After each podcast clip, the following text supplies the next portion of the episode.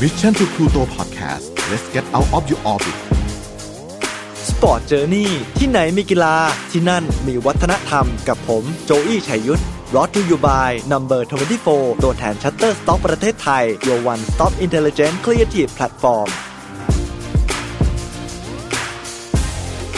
สวัสดีครับคุณผู้ฟังขอต้อนรับสู่ช่อง Mission to Pluto กับผมโจอี้นะครับ แล้วก็รายการ Sport Journey เมื่อเดือนมิถุนายนที่ผ่านมาถือว่าเป็นเดือน Price Month หรือว่าเดือนแห่งความภาคภูมิใจของผู้คนที่มีความหลากหลายทางเพศ หรือว่าที่เราคุ้นเคยกับ LGBTQ นั่นเองครับ แล้วผมก็ได้เล่าเรื่องราวมหากรรมกีฬาระดับโลกอย่าง เกเกมจบลงไปแล้ว คือเขาใช้ชื่อนี้จริง ๆ นะครับ ถ้าเพื่อนๆคนไหนหรือว่าคุณผู้ฟังยังไม่เคยฟัง แล้วก็ยังไม่เคยรับทราบเรื่องราวมาก่อน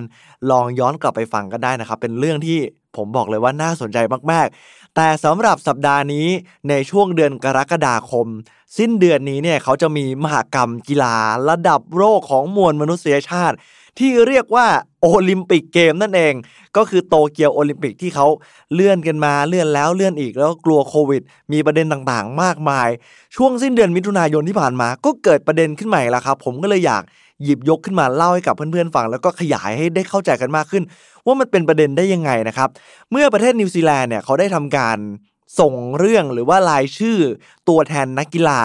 ประเภทยกน้ำหนัก หญิงของเขาเนี่ยที่สร้างความฮือฮานะครับในประเภทรุ่นมากกว่า 87 กิโลกรัมหญิง หรือว่า super heavyweight นั่นเอง มันเลยกลายเป็นประเด็นร้อนนะครับว่าคนถกเถียงเรื่องความเหมาะสมว่าตัวแทนที่เขาส่งมาเนี่ยเออมันทำไมถึงผ่านเกณฑ์โอลิมปิกมีเกณฑ์อะไร แล้วคนคนนี้เนี่ยที่มันเป็นประเด็นเพราะว่าเขาเป็น transgender หรือว่าผู้หญิงข้ามเพศที่มีชื่อว่าคุณลอเรนฮับบาร์ตนั่นเองครับ transgender เนี่ยผมขออนุญาตขยายความให้เข้าใจมากขึ้นก็คือ เดิมทีเนี่ยคุณลอเรนฮับบาเนี่ยเขาเกิดและเติบโตมาเป็นผู้ชายนะครับ แต่ว่าได้ทำการผ่าตัดแปลงเพศจนกลายเป็นผู้หญิงอย่างที่เราเรียกกันในภาษาอังกฤษว่า transgender นั่นเอง แล้วเธอเองเนี่ยในอดีตก็เป็นนักกีฬายกน้ำหนักชาย แต่ปัจจุบันหลังจากผ่าตัดเปลี่ยนเพศเรียบร้อยแล้วเนี่ย เธอลงแข่งในประเภทยกน้ำหนักหญิง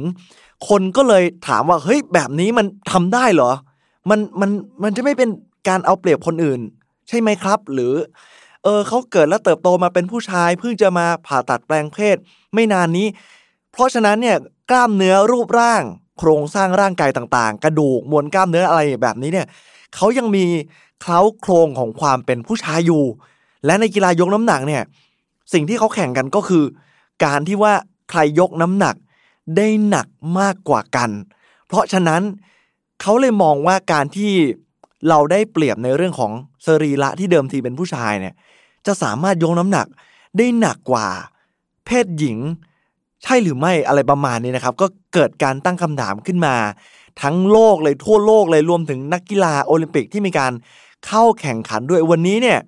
ผมโจอี้ก็เลยอยากจะมาเล่าถึงกฎระเบียบต่างๆ ของ IOC ที่ว่าทำไมคณะกรรมการโอลิมปิกเขาถึงอนุญาต ให้คุณลอเรนฮับบาร์เนี่ย สามารถลงแข่งขันในประเภทหญิงกันได้นะครับ ผมขอเล่าถึงประวัติของคุณลอเรนสักเล็กน้อยนะครับ คุณลอเรนฮับบาร์เนี่ย เธอเกิดเมื่อปี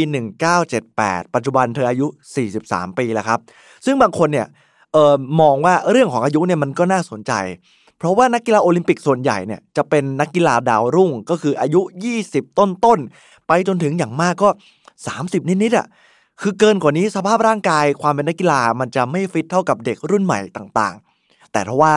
คุณลอเรนเนี่ยปีนี้เธออายุ 43 ปีเข้าไปแล้ว แล้วก็กลายเป็นเลคคอร์ดนะครับว่า เป็นนักกีฬายกน้ำหนัก หญิงที่อายุมากที่สุดในการแข่งขันครั้งนี้อีกด้วย ในอดีตที่ผมเล่าไปว่า สมัยก่อนเนี่ยเธอเป็นผู้ชายใช่ไหมครับ แล้วเธอก็เข้าสู่วงการยกน้ำหนัก เธอลงแข่งขันรายการระดับประเทศ ระดับโลกมากมาย แล้วก็เคยทำลายสถิติยกน้ำหนักกับตัวเองนะ มากถึง 300 กิโลกรัม โหสุดยอดเลยคือแข็งแรงมากนะครับ ในตอนนั้นเนี่ยเธอมีอายุได้เพียงแค่ 20 ปีเท่านั้นก็คือเป็นดาวรุ่งที่ได้รับการจับตามองในวงการยกน้ำหนัก จนภายหลังครับเมื่อปี 2013 เธอหันหลังให้กับกีฬายกน้ำหนัก แล้วก็ตัดสินใจเข้ารับการผ่าตัดแปลงเพศในวัย 35 ปี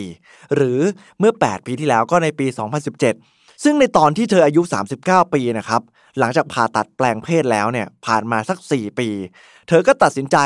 กลับมาลงแข่งขันกีฬายกน้ำหนักอีกครั้ง แต่ลงแข่งในประเภทหญิงนะครับ แน่นอนว่าเธอกลับมาแล้วก็สามารถกวาดแชมป์ต่างๆ มากมาย ไม่ว่าจะเป็นระดับประเทศ ระดับภูมิภาคโอเชียเนีย หรือในระดับโลก และเมื่อปี 2019 เนี่ย เธอก็เพิ่งจะคว้าเหรียญทองในการแข่งขันแปซิฟิกเกม ที่ชามัว ไปชนะนักกีฬา แชมป์เครือจักรภพ และก็ไปชนะตัวแทนเจ้าภาพเนี่ยที่หลายคนก็มองว่าคนคนนั้นเป็นตัวเต็งนะครับ แต่เธอก็สามารถคว้าเหรียญทองมาได้ สิ่งที่ตามมาก็คือเสียงวิพากษ์วิจารณ์นะครับว่าไม่เหมาะสมความได้เปรียบทางสรีระรูปร่างกล้ามเนื้อ หรือกระดูกที่เคยเป็นเพศชายมาก่อน แต่ว่าเธอก็ไม่ได้สนใจคำวิพากษ์วิจารณ์นะครับ เธอยังเดินหน้าลงแข่งขันทำหน้าที่ของเธอต่อไป จนกระทั่งนิวซีแลนด์เนี่ยประกาศว่าจะส่งรายชื่อก็คือเป็นเธอเนี่ยเข้าร่วมการแข่งขันโอลิมปิก แล้วก็สหพันธ์กีฬายกน้ำหนักของโลกรวมถึง IOC โอลิมปิกก็อนุมัติ ให้เธอลงแข่งขัน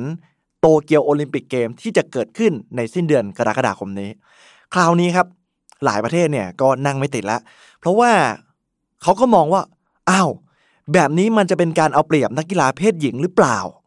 แม้ว่าการผ่าตัดแปลงเพศไปแล้ว แต่ว่าอย่างที่ผมเน้นแล้วก็เล่าให้ฟังว่าหลายคนเขาจะหยิบยกพูดของสรีระมวลกล้ามเนื้อและกระดูกขึ้นมา ว่านี่มันเป็นการโกงชัดๆ มีนักกีฬาออกมา วิพากษ์วิจารณ์แสดงความเห็นมากมายหนึ่งในนั้นครับก็คือนักกีฬายกน้ำหนักโอลิมปิก รุ่นเดียวกันกับเธอที่จะต้องลงชิงชัยในศึกโตเกียวครั้งนี้ ก็คือคุณอันนาฟาเบลลิงแฮมนะครับ เป็นนักกีฬาชาวเบลเยียม มองว่านี่มันเป็นการโกงกันซึ่งหน้า และเป็นการไม่ให้เกียรติ นักกีฬายกน้ำหนักหญิงคนอื่นๆ ที่เข้าร่วมเลยเหมือนเธอคิดว่ามันเป็นการนอนมาแล้วว่ายังไง คุณลอเรนทับบาสเนี่ยจะต้องได้เหรียญอย่างต่ำเนี่ยก็เหรียญทองแดงหรือว่าดีที่สุดก็คือเหรียญทอง ทีนี้เนี่ยครับผมจะขออธิบายเรื่องกฎเกณฑ์ของโอลิมปิก ว่าเพราะเหตุใดเขาถึงอนุญาต ให้คุณลอเรนเนี่ยสามารถลงแข่งขันได้ ขอย้อนกลับไปในปี 2011 นะครับ คือจริง ๆ แล้วการแข่งขันกีฬาโอลิมปิกเนี่ยเขามีการวิพากษ์วิจารณ์ถึงเพศสภาพเนี่ยมาโดยตลอดแล้วก็เป็นเรื่องที่ละเอียดอ่อนมาก ๆ ในการแสดงความคิดเห็นหรือว่ากฎเกณฑ์ในการกำหนดว่าใครจะลงแข่งในประเภทใดนะครับ ในอดีตเนี่ยก่อนที่ปัจจุบันจะมีการตรวจค่า limit เทสโทสเตอโรนนะครับเล่าว่าในอดีตในการเฟ้นหาเนี่ยเขาจะใช้วิธีอย่างเช่น การให้นักกีฬาถอดเสื้อผ้าทั้งหมดนะครับ เพื่อดูอวัยวะเพศให้ชัด ๆ ไปเลย แต่การพิสูจน์แบบนี้เนี่ยก็โดนคำวิพากษ์วิจารณ์โดนคนด่ามากมายว่าเฮ้ยนี่คุณกำลังละเมิดสิทธิ์ของเขาเพราะว่าเท่ากับว่าคุณจะได้เห็นเออนักกีฬาเพศหญิง เรือนร่างภายในร่างกาย ซึ่งมันมันไม่เหมาะสมเลย ก็ได้มีการปรับเปลี่ยนวิธีต่างๆ หลายต่อหลายครั้งครับมีการพัฒนาขึ้นมา จนกระทั่งมาใช้วิธีการตรวจหาโครโมโซมครับแน่นอนครับว่า ถ้าเป็นนักกีฬาหญิงหรือชายจะมีโครโมโซม เพศคู่เนี่ยที่จะไม่เหมือนกันตามวิทยาศาสตร์ที่เราเคยเรียนในสมัยประถมและมัธยมใช่ไหมครับ อย่างเช่น คู่ XX เนี่ยจะเป็นเพศอะไรครับคุณผู้ฟัง พอจะจำได้ไหมครับในสมัยเรียนอ่า TikTok TikTok ผมจะเลยเลยแล้วกันสำหรับคนที่ลืมไปแล้ว XX เนี่ยจะเป็นเพศหญิงครับ ส่วน XY ก็จะเป็นเพศชายตามที่เราเคยเรียนกันมานะครับ แต่ปัญหาครับมันก็ยังไม่จบเท่านั้นครับ เพราะว่าในปี 1996 เนี่ยโอลิมปิกที่แอตแลนตาครับเขามีไปตรวจเจอว่านักกีฬาหญิง 8 คนที่มีการส่งรายชื่อเข้าแข่งขันทั้งหมด มีโครโมโซมคู่ XY เกิดขึ้น เอา้า ไหนบอกว่า XY เนี่ยจะต้องเป็นเพศชายเท่านั้น เพศหญิงต้องเป็น XX สิแล้วทำไมผู้หญิง 8 คนที่เข้าแข่งขันโอลิมปิกแอตแลนตาถึงมีโครโมโซม XY คุณหมอก็ได้มีการวินิจฉัยเกิดขึ้นเห็นว่าเอารูปร่างหน้าตาเอออวัยวะเพศก็เป็นเพศหญิง สูติบัตรก็เป็นผู้หญิง แต่มันเกิดอะไรขึ้น คุณหมอวินิจฉัยตรวจอย่างละเอียดพบว่า มันอาจจะเป็นการต่อต้านแอนโดรเจนครับหรือว่า AIS เป็นฮอร์โมนเพศชายนั่นเอง คืออธิบายให้เข้าใจว่าเป็นเด็กที่บกพร่องการแสดงออกทางเพศชาย ซึ่งจริง ๆ แล้วก็ถือว่าผมมองว่าเป็นเรื่องที่ดีนะครับ เพราะว่าเราเกิดเป็นเพศหญิง แต่ว่าโครโมโซม เราดันเป็น XY แต่ก็เกิดเหตุบังเอิญขึ้นอีกที่ร่างกายเนี่ยมันต่อต้านแอนโดรเจน ก็เลยทำให้เราเออเป็นเพศหญิงปกติแทบจะทุกอย่างยกเว้น ถ้าเราไปตรวจโครโมโซมนั่นแหละ ก็เลยจะค้นพบว่าอ่าโครโมโซมเนี่ยมีการผิดปกติเกิดขึ้นเอาแบบนี้เนี่ยเขาก็เลยถามต่อว่าเอาในเมื่อเราตรวจการดูร่างกายก็ไม่เหมาะสมแล้วหาโครโมโซม XX XY เนี่ยก็ยังมีความเอ่อที่มันสามารถ ไม่ชัดเจนได้อย่างอย่างที่ผมบอกไปว่ามีการต่อต้านแอนโดรเจนเกิดขึ้น คราวนี้เนี่ยในปี 2011 ย้อนกลับมาที่เกริ่นไว้นะครับ เขาก็เลยคิดค้นว่าถ้าอย่างนั้นเรามาตรวจค่าฮอร์โมนที่เรียกว่าฮอร์โมนเทสโทสเตอโรนค่าฮอร์โมนเทสโทสเตอโรนเนี่ยมักจะพบในผู้ชายมากกว่าผู้หญิงครับ คือโดยฮอร์โมนเพศตัวนี้เนี่ยมันจะช่วยทำให้ร่างกายเราแข็งแรง เพิ่มพลังงาน กล้ามเนื้อจะเกิดขนต่างๆ ในร่างกายถ้ามีเยอะ น้ำเสียงเนี่ยจะทุ้มขึ้นนะครับ ก็คือเหมือนแบบแตกเนื้อหนุ่มเพศชายอะไรเงี้ย สมรรถภาพทางร่างกายจะแข็งแรงกำยำ คือถ้ายิ่งมีเยอะก็จะยิ่งดูเหมือนเป็นเพศชายมาก คือถ้าผู้หญิงบางคนมีเยอะก็อาจจะเห็นว่ามีหนวดเพิ่มขึ้นอะไรประมาณนี้นะครับ แต่ความเป็นจริงแล้วอย่างที่ผมบอกไปว่าเออไม่ใช่มีเฉพาะเพศชายนะครับในฮอร์โมนตัวนี้ เพศหญิงเนี่ยในรังไข่ของผู้หญิงก็สามารถผลิตฮอร์โมนตัวนี้ได้ แต่ว่าค่าเฉลี่ยของผู้หญิงในการผลิตกับผู้ชายเนี่ยจะแตกต่างกันมาก ๆ โดย คณะกรรมการ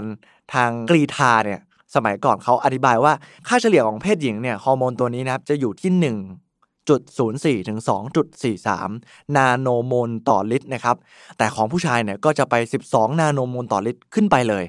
คือจะเยอะจะน้อยเนี่ยจะขึ้นอยู่กับสภาพร่างกายและอายุของแต่ละคนด้วย คือยิ่งเราอายุมากขึ้น ฮอร์โมนตัวนี้ก็จะยิ่งลดลง ก็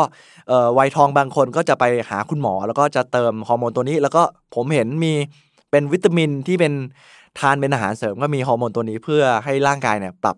สภาพให้ฮอร์โมนมันแข็งแรงนะครับ แล้วก็เรื่องของอารมณ์สวิงอะไรต่างๆ ก็ฮอร์โมนตัวนี้สำคัญมาก ทีนี้กลับมาครับ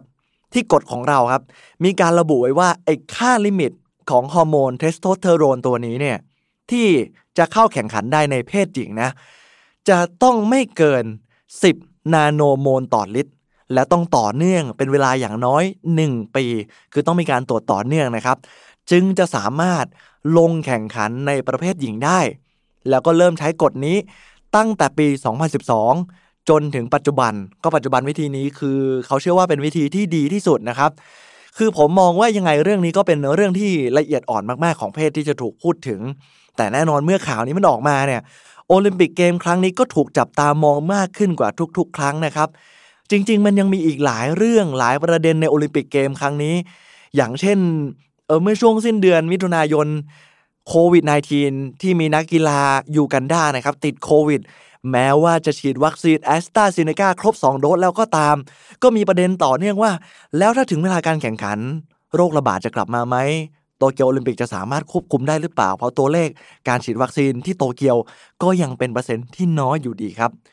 ก็เลยกลายเป็นว่ามหากรรมกีฬาปีนี้เนี่ยของโอลิมปิกครั้งนี้ น่าจับตามองมากอีกทั้งความเท่าเทียมกันทางเพศ ที่หลายต่อหลายคนก็ยังเรียกร้องถึงความเท่าเทียม แล้วก็พูดถึงมีความเห็นแตกต่างกันออกไป พูดถึงประเด็นความเท่าเทียมกันทางเพศสิทธิการให้ลงแข่ง การตรวจฮอร์โมนเทสโทสเตอโรนและการอนุญาตให้ลงแข่งได้มันก็ยังสร้างความไม่พอใจให้กับนักกีฬาหญิงอีกหลายคนนะครับที่เขามองว่ามันไม่แฟร์แล้วก็อย่าลืมนะครับว่า มันจะกลายเป็นมาตรฐานการวัดว่าใครจะสามารถลงแข่งขันได้ในกีฬาโอลิมปิกครั้งต่อต่อไป ผมขอสมมติตัวอย่างให้เห็นภาพง่าย ๆนะครับ ถ้าสมมุติว่าปีนี้เนี่ยคุณลอเรนทับบาร์เกิดชนะเหรียญทองขึ้นมา ผมเชื่อว่าจะมีเสียงวิพากษ์วิจารณ์หรือคนออกมาให้ความเห็นเนี่ยอีกมากมายเลย รวมถึงโอลิมปิกครั้งถัดไปเนี่ยอีก 4 ปีถัดไปหลายคนเชื่อว่า ถ้าเป็นแบบนี้ มันจะต้องไม่เหมือนเดิมแน่ๆ แล้วหลายคนก็บอกว่าถ้าเกิดคุณลอเรนทับบาสลงแข่งครั้งนี้ได้ ในครั้งหน้า จะมี transgender คนอื่นๆ มาลงแข่งขันในประเภทหญิงอีกหรือไม่ นี่ก็จะเป็นคำถามที่หลายคนยังถกเถียง และก็ยังไม่ได้คำตอบ คุณผู้ฟังมีความเห็นว่ายังไงบ้าง มาพูดคุยกันได้นะครับ ก่อนจากกันวันนี้ผมจะขอทิ้งท้าย ความเห็นของนักกีฬาหญิงว่ายน้ำชาวสหรัฐนะครับ อย่างคุณชาวรอนเดวี่เขาได้ให้ความเห็นว่า จริง ๆ แล้วการแข่งขันกีฬาเนี่ยเรามีการแบ่งแยกประเภทนักกีฬาชายและหญิง เพราะมันมีเหตุผลของมันอยู่ เช่น ชีววิทยาร่างกายที่เกิดมาไม่เหมือนกัน เราเลยต้องแยกประเภทเพื่อให้เกิดความเท่าเทียมกันของทั้งสองฝ่าย และก็ได้ทิ้งท้าย ฝากไปถึงคณะกรรมการ IOC ที่เป็นผู้ตั้งกฎเกณฑ์ในการคัดเลือกว่าใครจะสามารถเข้าแข่งขันได้ว่า เพศต้นกำเนิดกับเพศตามกฎหมาย มันแตกต่างกันนะ นี่คือเรื่องราวที่วันนี้ผมโจอี้นำมาฝากกันยังไงเพื่อนๆ สามารถเข้ามาพูดคุยแสดงความเห็น หรือว่ากดไลค์กดแชร์ช่อง แล้วก็อย่าลืมกดติดตามเราด้วยนะครับ ก่อนจากกันวันนี้ต้องขอขอบคุณสปอนเซอร์ใจดีของเรา